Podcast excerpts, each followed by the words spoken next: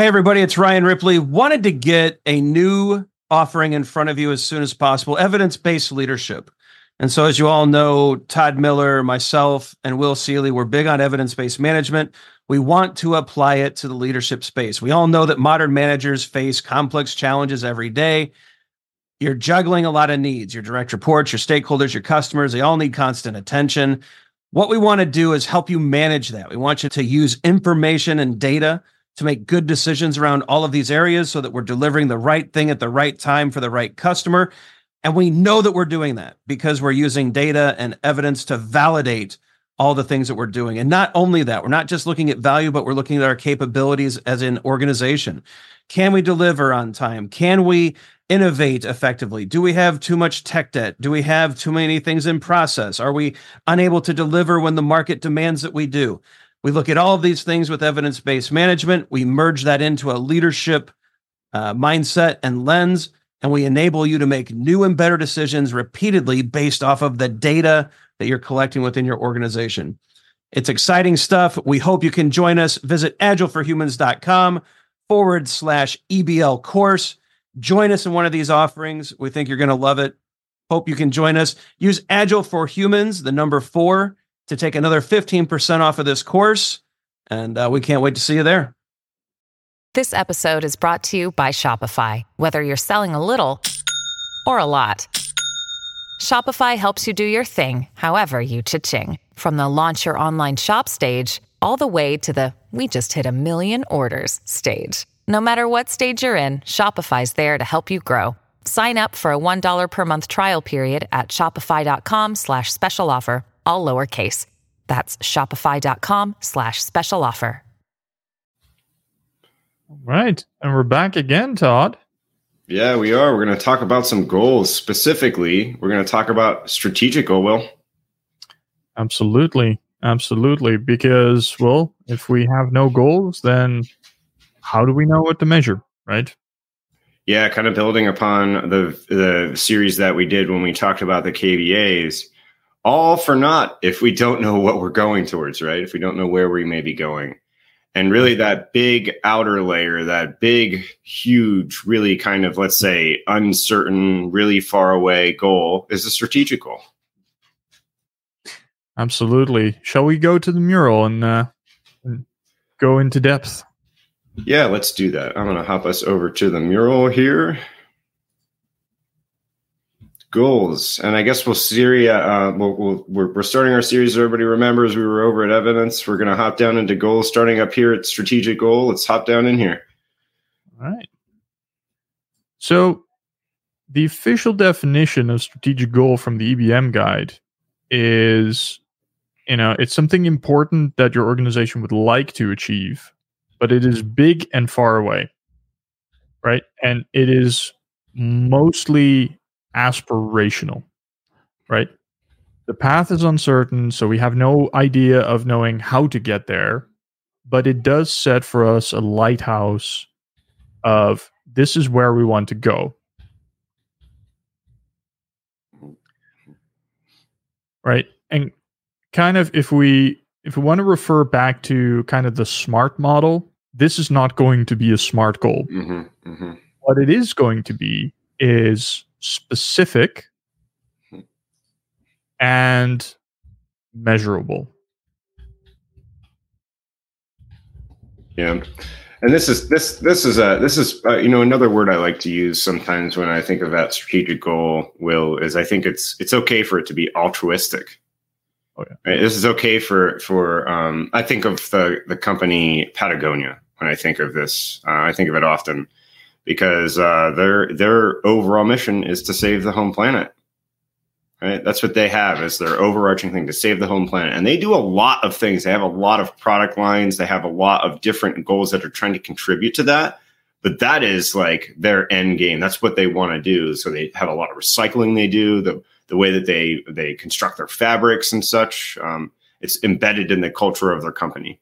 Yeah. So you and I both um, use the logic model of metrics quite a bit in the classes that we teach, and also when we go into explaining metrics. And one of the things we noticed as we looked at strategic goals, not just our own, but also those used in the market, is for them to be effective, they should either be based on an outcome of sorts, so a result for the for the company or for the company's consumer, or and we see this in um, kind of the more teal type organizations like a Patagonia or like a Buurtzorg in the Netherlands, where it's much more of an impact measurement. Mm-hmm. Right? What's the what's the influence we want to have on the world? Right? And how will we know that we've actually achieved it? Yeah, and so Will, I think that you're unpacking something here. Is that um, uh, first tip of advice that we'd say around strategic goals here is make sure that it's impact and or or let's it, or, or outcome oriented, right? Has to be impact, ideally impact if you have it, um, yeah. or outcome oriented. How, how you like that? Could could you imagine like a strategic goal being we want to ship fifty percent more product in five years time? Mm. Like that doesn't that doesn't inspire you, yeah. right? And it also tells you nothing about your actual business performance. It's stuff. Yeah, you know, it's interesting because uh, you're making me think of something that I get in a lot of debates with people about. Because I don't think a very good strategic goal is to make a lot of money. Yeah, agree. Right. If you have a strategic goal that is let's triple our revenue this year, and you have all these other goals feeding into it, I don't think the result that you're expecting is going to be the result that you get right? Um, I, I, don't view that as a impact or outcome oriented goal revenue. So let's be very careful with that one. Oh, absolutely, absolutely, right. And this is going to sound incredibly snobbish, right? But making money is a side effect. Mm-hmm. It, is. it is, right? It's it's an enabler, but it's not a goal in of itself. It's interesting. You mentioned logic model, Will. I view making money as an output. That's an interesting one. Yeah, and we could debate that. Perhaps that's a good that's a good podcast a, debate. Yeah, on the uh, maybe maybe on one of the uh, fixing your agile metrics. Yeah, yeah. That one. Um, hey, maybe to to to pull this out of the um, uh, theoretical space, maybe we should share our own strategic goals. I'd love to. I love. I'd love to. Yeah. Um, right. Do you want to start with Agile for Humans, or do you want to start with go for it. Yeah. Um, so Agile for Humans at Agile for Humans, um, uh, what we have is uh, uncovering better ways working together. And this is a little bit vague, but every single thing we do is is we're hoping to help people uncover better ways of working together. Now that doesn't necessarily mean working with us, right? that means uncovering better ways of working together amongst yourselves in an organization. We're not specific. This doesn't say Scrum. This doesn't say Agile. We're kind of agnostic on this, but everything we do, right? We have communities.agile for humans. We have YouTube. We have our Scrum training. We have consulting. We have Kanban. We have workshops. We have all this other stuff. And we feel like everything we do is trying to help turn the needle on people working better together, right? And so that's that's really I guess you could say if, if there was a different word that we would call this, Will, we would call this our, our company mission, right? But I view this as our strategic goal. Yeah. So how do you know you're on route to that? What are your what are your measurables there? Yeah. So interestingly, um, one of the things that we measure, you know, I think I mentioned it under the KVAs is engagement of people because we really do truly believe in the products and the things that we do. And so if people are engaging with us, we feel as a side effect of that, they're taking the things that we're putting down or the conversations that we're having or the community itself is generating and they're helping to find better ways of working together. An example of this, right, is we have community.agileforhumans.com and we want to see member retention. Uh, we want to see and understand uh, member contribution. Member contribution is huge because if members are contributing and members are contributing in a positive way, they are very much uncovering of better ways of working together, but in a larger landscape rather than specifically in their environment, with the hope that they're taking that into their environment. Because we can't measure what's happening in their environment. We really can't. All we can do is see what we can see, uh, and and and and I guess hope that that's turning the needle on what's happening in their organizations, right? What do you think of that, Will? I like it. I like it. especially because it it leads you on a road towards co-creation. Mm-hmm. Right? It's not it's not that hey, we're going to be thought leaders in this space and you're all going to follow us and we'll measure success by how much of our stuff you're implementing, but more of you know, have we enabled you and do we see through that enablement that you are contributing to building the set of knowledge? It it speaks to my open source roots. Yeah. Yeah, I think we feel the same way with that with that kind of thing. I, I mean, how, what how arrogant of a position would it be if it's look at people looking at our stuff? how, how arrogant of a position to think that we really um, we really know better than all. So um, that's that's uh, just this. And when we're when we have when we're looking at our dashboard and our KVAs, we're questioning new things that we could do. That's this is one of the hypotheses that led us to creating the community, right? Um, eh, or looking at our looking at our mission and considering where um, where we were at with unrealized value as compared to current value, and kind of finding some things in there led us to creating that as a product, and that's new. We're figuring it out right now, and um, so. All right. How about you, Will? All right. So this is going to uh, this is going to sound uh, a bit morbid, um, but uh, my strategic goal is to help encourage the death of coaching. Ah. And I need to put some context on this. So I'm a I'm a big fan of the work of Kahneman and Tversky and the work of uh, Thaler and Sunstein. So the system one, system two thinking and nudges, right? Because um, I I find that the work we do is already very cognitively hard. And so asking people to change the way they work is actually increasing the amount of cognitive load they're under and the amount of stress they're under. Right. And this is, know, this is unfair, especially if you're already in a high pressure environment, right? It increases, it increases stress. It makes the world more difficult. It's not respectful to people's times. And so what I see a lot of coaches do and what I've been guilty of in the past is I've been really active with people, right? You work with the team, you have to question why are you doing this? How are you doing this? Uh, you know, experiment with different ways of working. And what I've come to learn is that this is very system two directed, right? But people spend most of their time in system one. They take the path of least cognitive resistance. Mm-hmm. So if you want to see change in an organization, it's not about teaching people to work differently. It's it's about making it easier for them to show the kind of behavior that is ultimately better for themselves and better for their customers.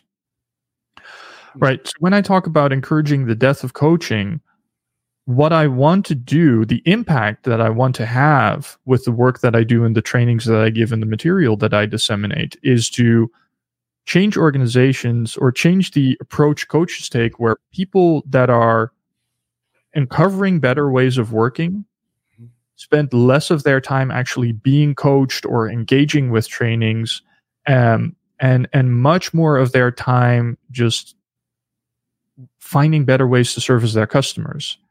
And what i want coaches to do is to spend less time directly interfacing with people and more time active in the system to just make life easier for people i like that i like that I like that. Yeah. Um, so do you have any way that you're measuring this? So one of the ways in which I measure it uh, currently in, in my assignments is when I when I look at teams that nominally fall within the domain that I'm co- uh, that I'm coaching, um, what percentage of their time do they actually spend being coached or being trained or um, being made to question and experiment with new ways of working. Mm-hmm. Right. And if I see that level go down, but I instead see that through changes in the systems, they are embracing new ways of working, not because they're actively choosing to do so, but because it's just simpler for them to deliver faster and to inspect value and to uh, and to grow in ways they're working, then I know that I'm successful in changing a system for agility instead of changing the people for agility. Oh, that's awesome. Cool. I'm, I'm what I'm really interested in, Will, is when we start to get into the next conversation around intermediate goals. How how how your intermediate goals will relate to that. I'm sure you're probably curious about ours as well. Oh, absolutely. Um, I do. I do have one thing I want to ask you about strategic goals, and then I think we're probably buttoning down on this. I'm, I'm, i hope people are enjoying our examples. It seems like in the comments that that's true. It's helping to make this all set in. Strategic goal, and I'm going to ask you this for every single goal type. Is there a time horizon that you think that you could put on this? Difficult difficult. Um if you can achieve it next year i don't know. Like it, could be under ambitious it could also be that it was just super engaging and you got really lucky. Mm-hmm. um ultimately i'm i'm less concerned with the time span. Mm-hmm, mm-hmm, mm-hmm. i feel this i feel the same way. That's why i asked that because um, with a strategic goal this could just be something that you're always you're always everything you do, everything you do inside the walls of your organization is another goal that is taking you a step closer to this. So yeah. less concerned about time here. Yeah.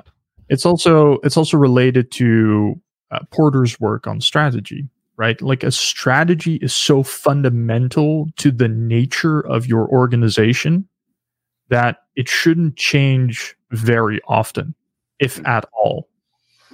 Because to change your strategic goal would be to change the very nature of your organization. Now, of course, when you go into product strategy, um, that becomes a bit more malleable. But even then, right, given given the breadth that we're talking about here, it's it's a guiding light more than something that needs to be achieved. Yeah, yeah. I like it. Now, uh, in our next um, episode or lesson, as you want to call it, because this is really a class, right? Um, we're going to talk about intermediate goals. That's a little different, right? We're oh. talking about intermediate goals. It's a little bit different. Um, so yeah, I think as far as strategic goals, Will, I don't know that I have anything else to add. Do you have anything else you want to you want to throw down before we end it? I think we covered the the majority of it. I think we gave some good examples. If if I can give give us a collective pat on the back here, uh, and uh, we'll see what the audience makes of it.